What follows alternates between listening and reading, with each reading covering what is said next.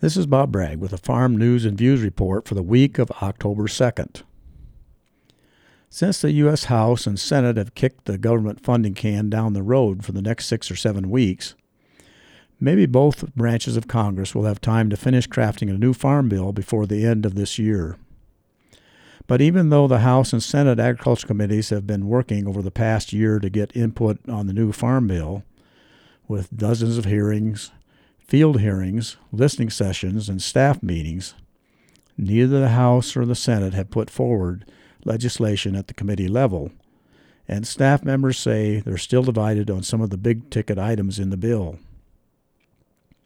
The reason that the twenty twenty-three Farm Bill is taking so long to get crafted is that there were twelve titles or chapters in the twenty eighteen bill, which authorized spending four hundred twenty-eight billion dollars over its five-year lifespan. But nutrition programs, often called food stamps, and other programs that provide nutrition for uh, disadvantaged folks accounted for over seventy-five percent of the total, which leaves a lot of room for wrangling over who should or should not be eligible to get some of the bucks with the twenty twenty-three bill. The Congressional Budget Office estimates that the tab for the twenty twenty-three bill may be over one point five trillion dollars over ten years, with farm programs that directly benefit farmers costing three hundred seventy-five billion dollars, while the remaining one point one trillion dollars will go to funding supplemental nutrition programs. Republicans and Democratic staff from both the House and Senate say that both sides want to find a bill that will support farms and farmers,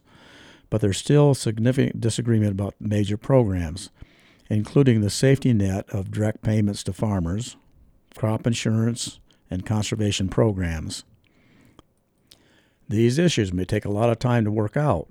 considering that the level of discord between some House Republican members and the normal wrangling that goes on between Republican and Democratic members of the House.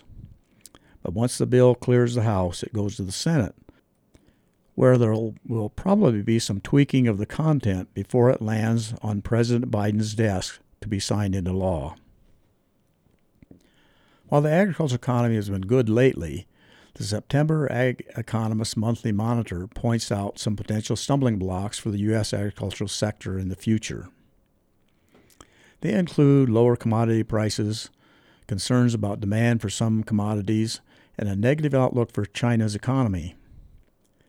But Pat Westhoff, director of the Food and Agricultural Policy Research Institute at the University of Missouri, is concerned about lower prices for some of the major commodities, such as corn, higher interest rates, and uh, general negative outlook about the future of demand for U S agricultural products due to declining agricultural exports as a result of increased competition from South America. On the positive side, the monitor points to a shrinking cattle herd that may improve profitability for cattle producers and smaller U S corn and soybean crops, which uh, may help boost prices in the early twenty twenty-four, in spite of competition from South American producers.